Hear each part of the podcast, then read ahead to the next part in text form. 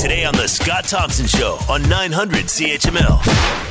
The Trudeau government is planning to announce a new, statu- a new statutory holiday. The new statutory holiday would mark Canada's destructive legacy of residential schools. The government is eyeing two possible days: National Indigenous Peoples, uh, National Indigenous Peoples Day, which is on June 21st, could be on June 21st, or Orange Shirt Day. Uh, also, a thought for September 30th. The recommendation for the holiday was part of the Truth and Reconciliation Commission. To talk more about all of this, Ruth Bradley St. Cyr is with us. Institute of Canadian and Aboriginal Studies, University of Ottawa, and is with us now. Ruth, thanks for taking the time. We appreciate this. No problem, Scott. Nice to talk to you. How timely is this with, with everything that we seem to be talking about uh, uh, during this uh, Prime Minister's tenure?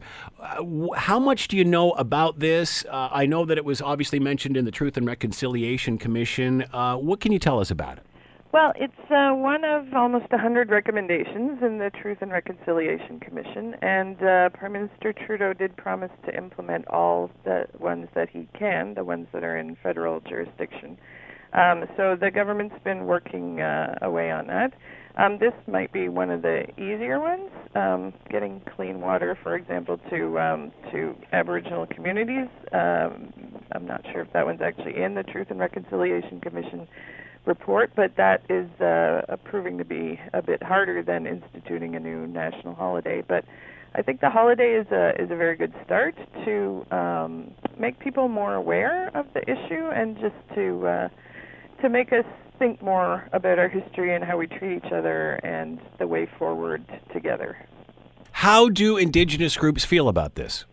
Well, uh, you'd have to ask them directly. I do not claim to speak for any of them, but um, the uh, Perry Bellegarde and the um, Assembly of First Nations is behind it, as far as I can tell. So um, that is. Uh, is it, it's really at the very early stages right now, at the consultation stage with Aboriginal groups. So, do you think this is going to happen? Um, I think it should happen. I'm hoping it happens. It's uh, it's a very good idea. If it was me choosing, I would pick September 30th because I think it will get more um, more attention then. I think in June 21st, although it's Aboriginal Peoples Day and also summer solstice, uh, I think it'll get a bit overlooked because it's just before Canada Day. It's just before Saint Jean Baptiste, so mm. uh, it's a bit crowded there and also, I think school children should pay particular, and teachers and anyone who works in schools should pay particular attention to it. Uh, and for that reason, I think September 30th is a much better date. Yeah, by the time we get to June 21st, I think schools are uh, yeah. pretty much shutting down for the summer. Right? Nobody's paying attention. Yeah, that's a good that's a good point. Uh, September 30th, obviously, uh, a, a, a, lot more uh, makes a lot more sense, certainly as far as uh, starting the curriculum off. Uh, yeah. Talk about the significance of these days, both on June 21st and September 30th.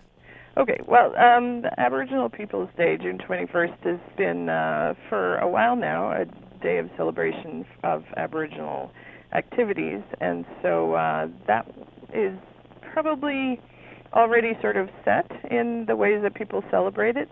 Um, orange Shirt Day, though, is uh, the orange shirt, in, which is referenced, is uh, about a shirt that was given to a six-year-old named Phyllis uh, by her grandmother before she was taken off to residential school, and they um, the school took away the shirt and never gave it back. So that's where the name uh, Orange Shirt Day comes from.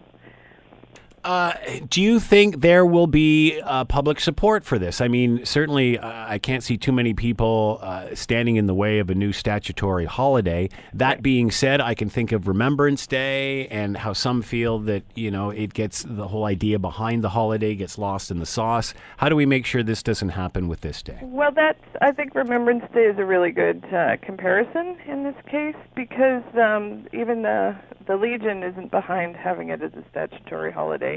It is it's a bit tricky because if you want to participate in Remembrance Day activities and you're not off, then it's rather hard to do so. Um, sometimes it falls on the weekend, of course. Sometimes it even falls on a Sunday. Churches still celebrate that. Uh, whether it uh, falls on a Sunday or not, there's always a Remembrance Day service in uh, most churches that I know. Um, but it, the the idea of it, whether, is it a day off? Is a holiday uh, a day to go out and play and and do stuff, or is it actually some some holidays actually are more in the old tradition of holy days? That's where the name holiday actually comes from. But a holy day where you would actually um, take time to reflect on um, the event in question. Good Friday is a good example of that. So um, it, I could see both sides of this, especially for Remembrance Day. Should it be a holiday? No, because then people won't participate. But we don't really have a way for people to participate if they're forced to go to work that day. The Scott Thompson Show, weekdays from noon to 3 on 900 CHML.